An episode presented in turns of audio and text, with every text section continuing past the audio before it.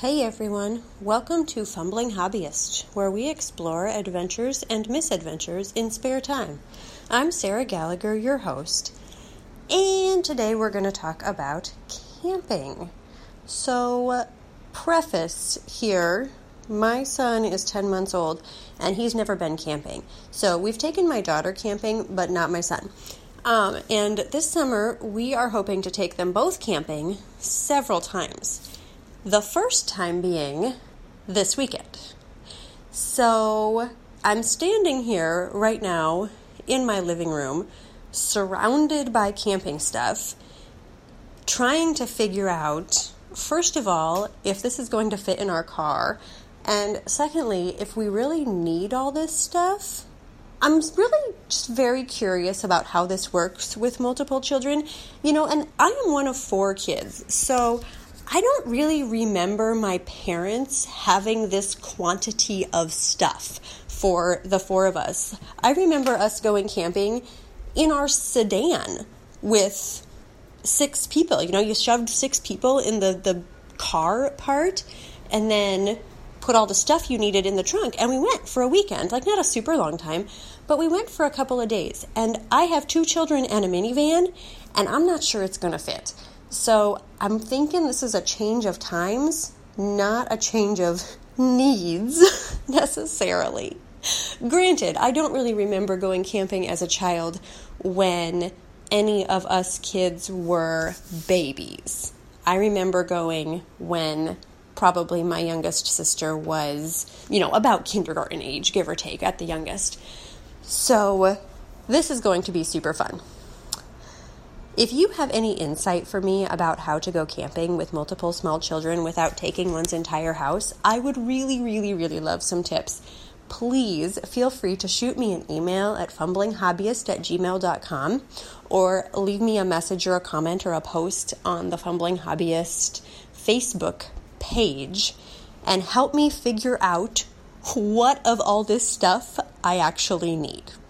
Meanwhile, I was looking at the weather for this weekend, and it's supposed to be about 90 degrees where we are camping as a high and in the high 60s as a low. So at least we're not going to need any sort of winter gear or winter clothing. That will be pretty amazing. Yeah, it'll be pretty fun to just have summer weather and be outside all day. We're going to take our kayaks, so we're going to go kayaking. I'm hoping. I'm hoping we're going to take both kids kayaking we talked about this earlier this spring and into the winter, and we thought about buying a kid's kayak for our elder child, and we thought about buying a tandem kayak so that um, my husband and my daughter could be in a tandem kayak, and then the baby and I could be in the other kayak. And we just, like, as little as we used the kayaks, we just couldn't justify it. We didn't want to buy a super cheap one, even though our kayaks are super cheap. I just don't think we're going to use them enough to really warrant that kind of investment. So we're sticking with our two single kayaks, which, by the way, I purchased at a garage sale for about $120 altogether. So they are really low end kayaks, but they're perfect for us because they don't tip over, and we are in no way expert kayakers. So, last time we were kayaking was actually two summers ago before I was pregnant with our second child. And we just had Elizabeth, who was at that time almost three, maybe just barely three, she was sitting sort of between my knees. And she was wearing her puddle jumper, which, if you're not familiar with this, it's actually a Coast Guard rated flotation device, but a lot of kids use them in the swimming pool to stay afloat. So it looks like a swimming pool toy, but it's actually a rated life jacket, which is great. So she was with me in my kayak, and my husband had his own kayak. So now that we have two kids, I'm thinking we're going to put the baby in my husband's kayak with him, and he will kind of sit in between my husband's knees, and Elizabeth, our older child, will sit in between my knees. I'll let you know how it goes. I think it'll be fine, but at some point we probably will need a different kayaking solution if all four of us continue to enjoy this sport. We also are taking our bicycles I'm super excited about this, not necessarily because I'm super excited about bicycling, although in some senses I am, but because we got a hitch on our van. And we have this super cool bike rack that swings out from the van so that we can open the back of the van without taking the bike rack off. I didn't know this was a thing until I showed up at the shop to get the hitch installed and started looking at their displays of bike racks, and they had this really neat thing. And it's so easy to use. It's heavy, so I can put it on the van and take it back off, but it's really better if my husband does that. Once it's on, it is really easy to tighten up and get the bikes on and get ready to go, and off we go. And then when we get where we're going, we can just swing it out, and it can swing out away from the car in such a way that you can do it even fully loaded with the bikes on it. I don't need to take the bikes off necessarily to get into the back of the van. So, being kind of a nerd about organization and storage, I am really excited about trying out this bike rack and seeing how that works and what we really like about it. And hopefully, we really love it. I will report back how this whole camping trip goes and see what we're going to improve upon next time we camp this summer and what went you know, superbly well. Hopefully, the whole thing goes superbly well.